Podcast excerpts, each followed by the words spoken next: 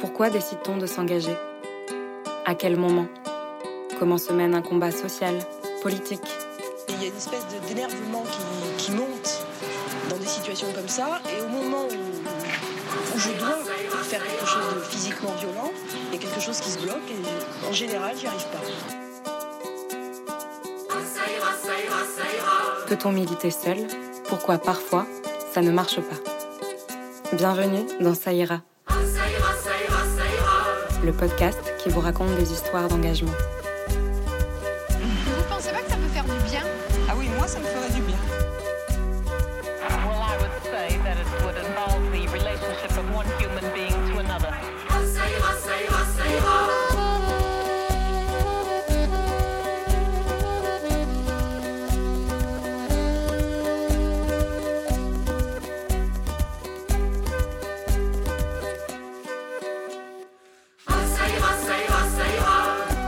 J'ai interrogé des militantes et des militants, des personnes qui sont engagées ou qui l'ont été. Elles nous racontent leurs expériences.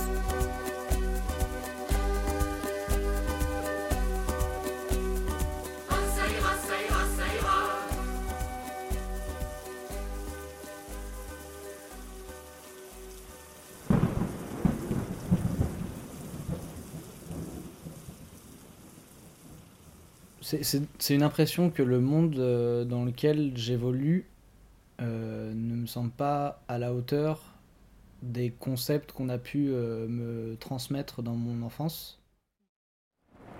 Je connais Charles depuis 10 ans. Je l'ai rencontré pour la première fois dans les couloirs du Conservatoire du Centre, à Paris, alors que j'accompagnais une amie. Il y faisait du théâtre. Je suis restée proche de lui, ainsi que des autres membres de sa promotion. J'ai toujours connu Charles énervé, pas d'accord, prenant plaisir à contester, à débattre aussi. Puis, je l'ai vu évoluer, faire des choix guidés par ses revendications, employer des mots plus durs, utiliser la force, être plus énervé encore ces dernières années. Pour en savoir davantage sur ses méthodes, ses convictions, sa conception de la lutte, la place depuis laquelle il s'exprime, je lui ai donné la parole ici. Il nous raconte son expérience. Je pense que il, f- il faut quand même parler un, un tout petit peu de ma situation euh, sociale. Donc euh, je suis un homme blanc hétéro euh, et surtout j'ai grandi dans une, euh, dans une famille avec une éducation qui empruntait les codes de la bourgeoisie sans forcément y appartenir d'un point de vue, euh, d'un point de vue de l'argent. Et euh, du coup, j'ai. Mais c'était une bourgeoisie de centre-gauche, euh, avec des valeurs très humanistes, euh, mais un engagement, disons, un, ag- on a un engagement de sympathie, mais pas un engagement militant à proprement parler. Même, même au sein de, de la pensée social-démocrate. C'était, j'ai vraiment des parents qui ont toujours voté à gauche, mais ça n'a jamais été euh, dans la réelle contestation. C'était plutôt pour euh, dans, dans le- dans l'espoir que, euh, que cette voie-là puisse euh, apporter un changement suffisant. Et du coup, j'ai pas nécessairement remis en question avant mes 15 ans le, le- monde dans lequel j'évoluais. Et c'est en fait tout simplement par, par une action concrète qui était le blocage de mon collège en troisième pour la loi CPE, contrat première embauche, euh, sous Dominique de Villepin. Euh, que, que ça s'est manifesté pour la première fois parce que du coup il y a eu un y y a- ça m'a demandé un effort euh, intellectuel de réflexion de, positionnement vis-à-vis de ça et c'était frontalement politique déjà le mode opératoire m'a plu la, contestation par le par le groupe et, par la disons euh, par quelque chose d'assez euh, officieux parce que pas du tout fédéré autour d'une association d'un parti ou, voilà d'un de quelque chose d'insti- d'institutionnel ça m'a beaucoup plu et ensuite, euh, avec le lycée, j'ai approfondi ça. Je me suis présenté euh, pour être, pour être je sais plus comment on appelait ça, délégué en gros du lycée, quoi. Euh, j'ai été élu et puis j'ai fait, euh, j'ai mené un petit peu les blocus. Enfin, en tout cas, j'ai permis, j'ai permis à, une contestation d'exister pendant les, euh, pendant les années où j'étais au lycée. C'était vraiment une réponse simple à un problème simple et, Et il y avait évidemment, je peux pas le nier, une envie de, de, faire un petit peu comme les plus grands, quoi. Et je me souviens très bien que on avait eu un article euh, parlant de, notre petit événement, parce que c'était le seul collège de Paris qui était bloqué, parce que les collégiens n'ont pas du tout le droit de faire ça normalement, donc c'était un collège, c'était un, blocus filtrant évidemment, mais on avait fait un sit-in toute la journée, et il y avait un journaliste de 20 minutes qui était venu devant le lycée, qui nous avait pris en photo et euh, qui avait pris euh, un peu nos, témoignages. Et je me souviens qu'il s'était moqué de moi dans son article en écrivant que que euh, on était toute une petite bande dont certains avaient des pancartes plus grandes qu'eux. Et effectivement, moi j'avais une pancarte plus grande que moi, donc je savais que c'était exactement pour moi et j'avais très mal pris. C'est peut-être mon, mon, premier rapport en tout cas au chien de garde. Maintenant, ça s'est un peu éclairci, du coup, mes combats, je les assume beaucoup plus. Et, euh, et surtout, euh, je les vois comme des forces de proposition plus que comme simplement des refus face à ce qui est proposé en face. Je crois fondamentalement au concept d'intersectionnalité parce que avant, que même, avant même que le concept existe, l'intersectionnalité existait. Disons que j'ai pas de j'ai pas un combat particulièrement disons que je mets pas l'accent sur un combat qui prendrait le, le, pas sur les autres et du coup, euh, mes trois dernières euh, manifs, hein, les, mes trois dernières enfin, les trois dernières fois où j'ai la possibilité de m'exprimer, d'exprimer mon mécontentement et, euh, et ma colère, c'était une fois devant l'hôtel de ville de façon extrêmement pacifiste pour, dénoncer la, le, remaniement gouvernemental, avec la nomination évidemment de Darmanin, mais aussi de Dupont-Moretti, Bachelot, enfin tout ce, tout ce truc. Et euh, celle d'avant, c'était contre euh, les violences policières et euh, en soutien au, collectif Vérité et Justice pour Adama Traoré. Du coup, c'était encore autre chose, un autre contexte et une autre forme de manifestation parce que c'était déjà beaucoup plus revendicatif. Et, et en plus, il y a eu cette, cet épisode avec les, les, fachos sur le toit. Du coup, c'était une autre ambiance. Et encore avant, c'était la manif du 14 juillet pour pour le, personnel soignant euh, avec euh, le concours des Gilets jaunes. Et, euh, et, là, pour le coup, c'est une manifestation avec une répression beaucoup plus frontale et, et, un rapport de force qui est celui qui, qui est dans la plupart des manifs, disons, un peu offensif depuis 3-4 ans. J'ai du mal avec les marches, par exemple, mais par contre, en dehors de ça, dès qu'il y a une petite proposition de, de sortir du cadre imposé par l'autorité, ça m'intéresse parce que c'est là que c'est là que le terme manifestation pour moi il, existe. La seule, le, le, seul euh, groupe euh, institutionnel vraiment, enfin associatif ou euh, voilà, enfin vraiment un vrai groupe marqué, disons, dans lequel j'ai été, c'était le Parti socialiste pour militer pour Ségolène Royal en 2007 après 14 ans de Chirac et et justement, avec la peur d'avoir Sarkozy euh, premier président, eh ben, euh, je me suis dit que j'avais envie de d'y participer. Du coup, j'avais tracté et tout ça. J'étais à fond derrière elle. Mais en fait, euh, tout s'est envolé quand j'ai vu qu'elle avait perdu et que surtout, en fait, il n'y avait pas de Enfin, disons que mes, mes collègues du Parti Socialiste, euh, bon, bah, ils préparaient le coup d'après, quoi. Enfin, ils n'étaient pas euh, outrés euh, plus que ça et ils comptaient pas manifester le soir des élections ou quoi en disant que c'était n'importe quoi. Quelqu'un qui avait, qui avait dit que l'homme noir n'était pas assez rentré dans l'histoire, il pouvait être président. Enfin, moi, à 17 ans, ça me révoltait et j'avais pas envie d'en rester là. Et c'est là que, en fait, du coup, c'est peut-être, je pense que c'est vraiment là que ça a commencé à. où je, je suis sorti de du cadre euh, sociologique dans lequel j'avais baigné et que je me suis dit que j'allais tracer ma propre euh, route. Et depuis du coup euh, ouais j'ai pas pas du tout jamais adhéré à une, association politique à un parti depuis et, et, même en enfin j'ai j'ai du coup accompagné les gilets jaunes sans en faire partie sans mettre une seule fois un gilet jaune parce que ça me semblait pas être cohérent et je, je, le, sentais pas en fait parce que c'est les gilets jaunes c'était pas forcément euh, des gens euh, qui me ressemblaient euh, sociologiquement dans leur parcours et dans leur histoire. Et, et leur, leur, leur, revendication pardon n'était pas non plus disons celle que je portais en, priorité. Et du coup je les ai accompagnés et j'y suis allé le plus possible parce que ça m'offrait la possibilité de bah de, de m'ouvrir à, d'autres modes de contestation qui étaient beaucoup plus anarchiques, beaucoup, beaucoup moins organisés. Et c'était très intéressant pour ça. Mais, mais je peux pas dire que j'étais gilet jaune, je peux pas dire que. Enfin, je, oui, je, je, je, marche à côté des syndicats, souvent devant eux, mais j'en fais pas partie non plus. Enfin, c'est pas.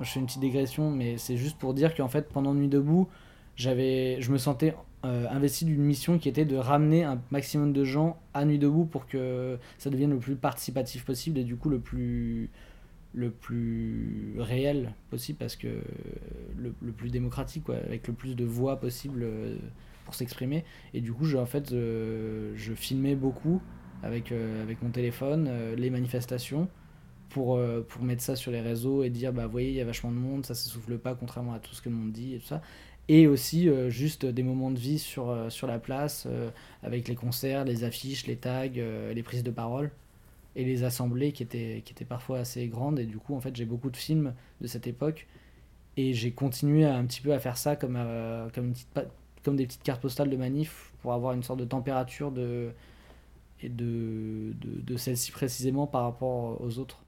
Moi, j'ai vraiment vécu euh, l'expérience euh, comme étant totalement neuve. Et, euh, et ça m'a attrapé parce que, que j'y ai entendu des choses que j'avais jamais entendues. J'ai vu des gens avec lesquels je parlais pas du tout normalement. j'ai vu des, des, amis à moi que j'aurais jamais cru croiser à cette place, sur cette place-là et rester et revoir plusieurs fois. Et, et, du coup, en fait, ça m'a ça m'a énormément appris et je pense que ça a beaucoup, beaucoup, beaucoup appris à plein de gens.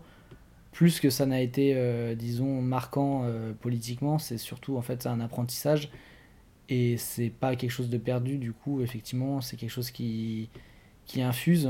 C'est pendant Nuit debout aussi que le cortège de tête est né, dans, enfin comme technique, euh, comme technique de manifestation alors qu'avant la contestation la plus dure était reléguée en fin de cortège, là elle est, apparue en début de cortège, donc c'était la première chose qu'on voyait devant les syndicats, donc ça c'était quelque chose de fort, et ça n'a pas arrêté de, prendre de, plus en plus d'importance, ce cortège de tête et cette façon de, de sortir un petit peu de la, du, la manifestation euh, sono, euh, slogan, euh, saucisse. Vraiment, moi j'ai fait une marche pour le climat, j'ai bien vu que c'était pas, pas du tout, du tout ma place, enfin, j'étais vraiment très énervé en repartant, c'était pas, enfin, pas agréable pour moi du tout, parce que ça me semblait être de la récupération et, et, et une, sorte de kermesse environnementale plus que plus qu'autre chose mais parce que la marche pour le climat arrivait après trois ans de manifestations qui n'ont cessé d'être de plus en plus violentes simplement pour des questions entre guillemets moins importantes que l'environnement et la planète et que même pour des questions entre guillemets moins importantes un rapport de force plus dur euh, était, euh, était même pas suffisant. Et du coup là ça me semblait carrément euh, à côté de la plaque. La manifestation il faut qu'elle enfin moi pour que je l'estime réussie il faut qu'elle ait débordé le le, le dispositif policier et, c'est là que l'apparition des Gilets jaunes était la plus dévastatrice, c'est que personne n'aurait cru qu'une population euh, qui, était, qui, était, qui était vue comme dépolitisée allait prendre autant de, d'armes euh, pourtant euh, politiques et s'inscrire dans, un, dans, une, dans une histoire de la contestation totalement. Quoi. Et du coup, ça, là, c'était vraiment très très grisant les premiers, premiers samedis au mois de novembre-décembre où il n'y avait plus grand chose qui, qui séparait la, la, manifestation d'une insurrection.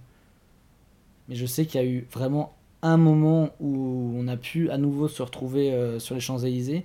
Et en fait, bon, je crois que c'est le, le, le, le, samedi du, du où le Fouquet's crame et, euh, et la, enfin, la, boutique Samsung explose, euh, beaucoup, beaucoup de boutiques euh, sur les champs euh, vraiment volent en éclats. Et il y a le, cri vraiment qui est repris par la foule, c'est Révolution. Mais vraiment, C'est pas, enfin moi en 10 ans de, de, de- de conflits sociaux, de, manifestations, j'avais jamais entendu ce mot-là en fait. C'est pas du tout à ce moment-là qu'on l'entendait, on l'entendait en cours d'histoire, on l'entendait, mais là c'était c'était un appel en fait, c'était vraiment c'était assez fort parce que c'est pas du tout un, slogan qui est qui existait en fait dans mon, dans mon imaginaire. Et en fait là c'était euh, c'était vraiment euh, enfin c'était c'est arrivé à moi quoi. Évidemment c'est pas moi qui l'ai lancé, donc j'ai entendu ce mot-là et on l'a enfin je l'ai repris avec tous les gens autour de moi et ça et depuis ça a un petit peu per- persisté mais bon c'était vraiment ce moment-là quoi.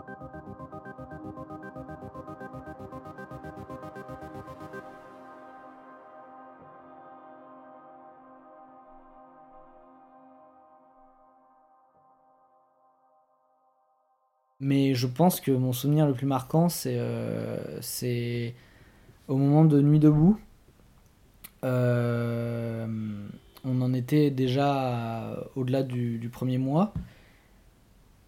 Ah, je sais pas, j'ai vraiment du, j'ai vraiment du mal avec, la, la, temporalité, mais bon, disons que ça faisait déjà en tout cas quelques semaines que, que c'était durablement installé sur la place de la République, que le soir il y avait des tours de parole, qu'il y avait un peu des fêtes le week-end et tout ça et, euh, et que euh, le soir il y avait des, parfois des départs en manif sauvage qui, qui se lançaient. Et il y a eu, c'est en fait c'est le soir de, de la proposition d'aller faire un apéro chez Manuel Valls, euh, qui habitait pas très loin de la place de la République, enfin en tout cas sa, sa compagne habitait pas très loin de la République, à côté de la rue de la Roquette. Voilà, rue Keller, dans le 11e, et, et que, que cet appel il a été suivi massivement et que une bonne partie de la place s'est levée pour aller du coup embêter Manuel et euh, que ça a été un succès jusqu'à arriver à 50 mètres. Bref, là, euh, l'histoire est connue, on se fait gazer, on se fait nasser, euh, et on arrive à, sortir par un porche d'immeuble qui donnait sur une autre rue par laquelle on a pu s'exfiltrer, et du coup, au bout d'un moment, bah, la majorité du, cortège se, se reforme et décide de repartir vers République. Avant, de, avant que les, les flics aient pu, aient pu comprendre ce qu'on faisait. Et du coup, on a pu, en gros, de, de quasiment Bastille à République, on a pu euh, avoir une liberté d'a- d'action euh, libre, enfin totale, à euh, minuit, 1 heure du matin. Et à peut-être un millier, quoi. Disons entre 500 et 1000 personnes. Et, bon, c'est quand même un quartier où il y a beaucoup de banques et tout ça. Du coup, évidemment, toutes les banques pètent sur le chemin. Toutes les assurances également, les mutuelles et les agences immobilières. Et, euh, et on arrive à côté d'objets de, chantier qui avaient été là pour un, qui avaient été laissés là pour un chantier ultérieur. Et du coup, les grosses barres de fer, les, les- poteaux métalliques, enfin tout ça. Et euh, et il y a un groupe euh, capuché cagoulé euh, de personnes qui commencent à, utiliser le matériel euh, offert par la mairie pour, euh, pour, euh, pour exploser les, les vitrines suivantes. Et en fait, là, je tombe nez à nez avec euh, mon petit frère, que j'avais pas vu depuis très longtemps parce qu'on était un petit peu en conflit. Et, euh, et euh, je, le, je le croise, euh, une barre de fer à la main, cagoulé, pareil, enfin voilà, qui faisait totalement partie de ce groupe-là de casseurs. Et du coup, moi je suis trop content. Je, je dis juste à mon frère de faire gaffe à pas se blesser et à pas finir au poste parce qu'il peut, il peut quand même prendre cher. Et je sentais, je voyais dans ses yeux qu'il y avait une adrénaline et qu'il écoutait pas forcément, enfin qu'il me voyait mais sans me voir, enfin voilà. Que de toute façon j'avais rien à lui dire évidemment parce que bah, c'était c'était sa, sa, sa forme de, d'expression et que je la, enfin, je la respectais, je la comprenais. Et même je l'enviais presque d'avoir réussi à, à se, se dégager d'une conscience qui peut, qui peut parfois être bloquante. Que j'avais euh, potentiellement, enfin en tout cas une position, disons, qui était plus claire que, que la mienne. Et, euh, et, et en fait, euh, ça m'a marqué parce que c'est. C'est à ce moment-là, en fait, que. C'est peut-être le seul moment dans notre relation avec mon frère que j'ai constaté qu'il pouvait y avoir un- une réunion de, de nos deux modes de pensée.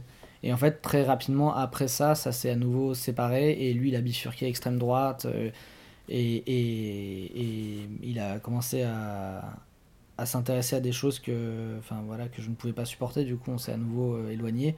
Mais, euh, mais bon, il y, y a eu ce moment euh, assez improbable euh, de cette soirée en revenant de chez Monsieur Valls.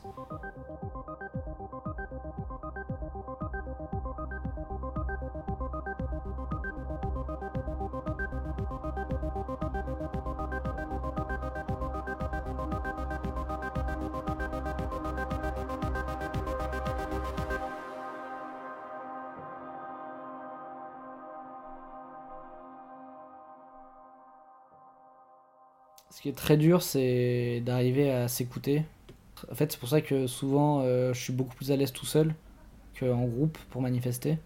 Parce que euh, ma décision, une fois qu'elle est prise, j'ai pas besoin de la faire approuver par, euh, par d'autres. Et, surtout, les décisions que les autres prennent de mon entourage, donc des gens avec qui je partage des choses, leurs décisions vont pas du coup intervenir sur, sur mon propre jugement.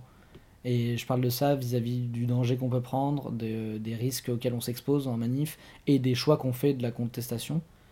Et du coup, euh, tout seul, en fait, euh, du coup, euh, je peux, je peux en vouloir à personne d'autre qu'à moi-même de pas avoir été plus loin, ou alors d'avoir pris tel risque, ou alors d'avoir fait ça alors que c'est contraire à mes valeurs, ou au contraire de pas avoir fait ça alors que je prône ce mode de- d'opération. Ces choses-là, du coup, tout seul, c'est plus facile à digérer quand ça marche pas, ou alors. euh, Enfin, et quand ça marche, euh, disons que c'est. C'est pas. Enfin, ça ne m'enlève rien de d'y arriver tout seul aussi. Parce que je le partage du coup avec des, des inconnus qui, qui le sont plus vraiment, enfin des, des gens autour de moi euh, qui ont participé à l'action, au rassemblement ou à la manif, et du coup euh, je suis pas seul non plus, on n'est jamais seul dans ces cas-là. On peut voir des vidéos ou des choses comme ça euh, circuler avec lesquelles je suis pas d'accord. Par exemple, euh, effectivement, je suis pas d'accord qu'on insulte, euh, même si- s'il a des positionnements très très douteux, que ce soit Eric Zemmour ou Finkelkraut, de, de sales juifs, c'est pas des choses qui me. Enfin, moi, ça ne me plaît pas parce que, pour moi, je pense qu'on perd en fait si on, commence à, les insulter avec les mêmes mots qu'eux utilisent, avec les mêmes codes discriminatoires. On perd, on, perd face à ces gens, à ces gens-là et surtout eux ils utilisent euh, notre, euh, notre, notre bêtise pour, euh, pour nous décrédibiliser. Du coup, en fait, il faut juste pas en tenir compte. Il faut essayer de faire abstraction de, des éléments perturbateurs qui peuvent euh, qui, qui peuvent parasiter un, un, groupe un groupe vindicatif. Et du coup, de la même manière, euh, moi je suis contre les gens qui, qui prônent la non-violence euh, au sein d'une manifestation en, empêchant les gens qui, qui ont, qui ont qui désirent le faire, empêcher les gens qui désirent casser des banques, ça, me- ça me semble être contre-productif et ça me semble ne pas respecter non plus la, la liberté de la liberté de, de, de, l'autre. Donc en fait dans les deux sens ça me dérange en fait. euh, je pense qu'il faut... Mais c'est des moments où en plus on est, on est un petit peu acculé, on est, on est sous pression, on a peu de temps de réflexion et surtout on est, on est oui c'est ça, on est vraiment... euh, Il doit y avoir quelque chose euh, proche de l'adrénaline qui, qui se met en jeu et du coup forcément c'est, plus dur d'arriver à faire abstraction mais il faut, il faut arriver à se raisonner et à se rendre compte que bah, il faut faire confiance en fait euh, en l'autre et en sa manière de voir les choses. Et, et j'ai pas du tout de, de problème avec la non-violence. C'est simplement que moi j'accepte que tu sois non-violent. Toi accepte que je sois violent. Parce que c'est pas ça c'est pas destiné contre toi. Donc de toute façon c'est pas et du coup euh, de, même manière je enfin moi je, je pense pas qu'on puisse parler de, de violence à l'encontre d'un du- de mobilier urbain ou ou même de, de biens privatifs. Parce que la enfin c'est enfin vraiment ça, me semble complètement euh, être de la récupération en fait. C'est pas du tout c'est même euh, c'est presque orwellien dans la façon dont on dénature les mots. La violence c'est pas ça. La violence c'est frapper quelqu'un. Ok ça c'est de la violence. Frapper un policier c'est de la violence. Après euh, c'est pas pour autant que je condamne toutes les violences. Il peut y avoir des pulsions et des, et des, et des envies d'en découdre chez, chez certaines personnes, mais pour que ce soit aussi massif et que ça regroupe des gens au parcours euh, si différents, je pense que c'est que derrière, euh, il y, a, un mal-être très très profond et que c'est ce mode opératoire qui a été jugé par la plupart comme étant le plus utile et le, plus à même de s'opposer à, ce qui est en face. La plupart du temps, euh, il y a, hum, toujours un peu de regret parce que moi, j'ai une vision euh, politique qui, qui embrasse la théorie du, grand soir, même si c'est pas un grand soir et que c'est une grande semaine ou un grand mois.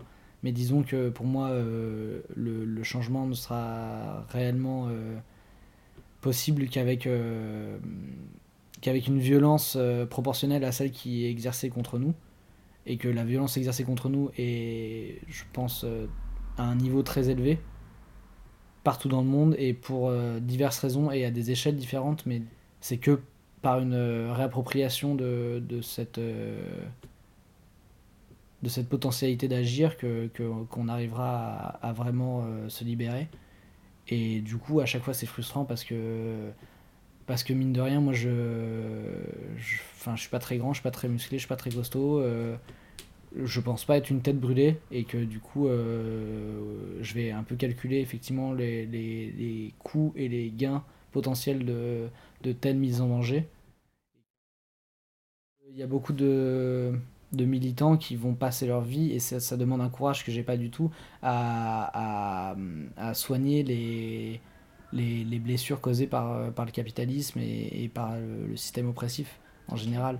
Et c'est quelque chose que ce soit euh, les inégalités euh, de, de salaire, de, de conditions de vie, euh, de, d'environnement, euh, enfin toutes ces choses-là, c'est des, en fait c'est un, un une infinité de petites batailles qui sont importantes à mener tant que le, tant que l'ennemi n'est pas vaincu entre guillemets.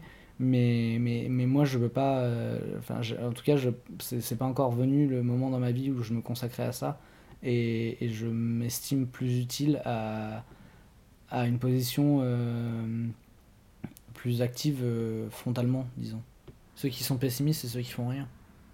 Enfin, je pense pas que tu puisses être pessimiste et, et faire euh, des manifs, des cantines solidaires, des machins. Enfin, c'est que tu, tu penses que tu, tu peux à ton échelle changer le monde et que le monde peut changer. Sinon, sinon c'est l'humanitaire en fait. Et là, c'est là, c'est carrément autre chose.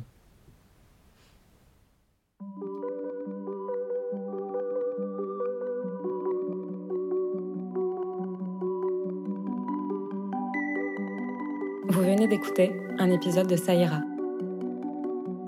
un podcast créé et réalisé par Joséphine Bisson.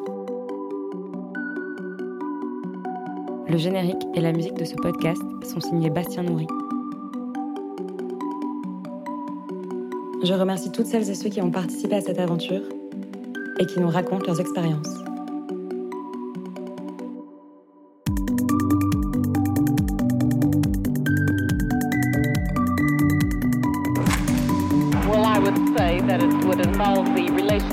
One human being to another.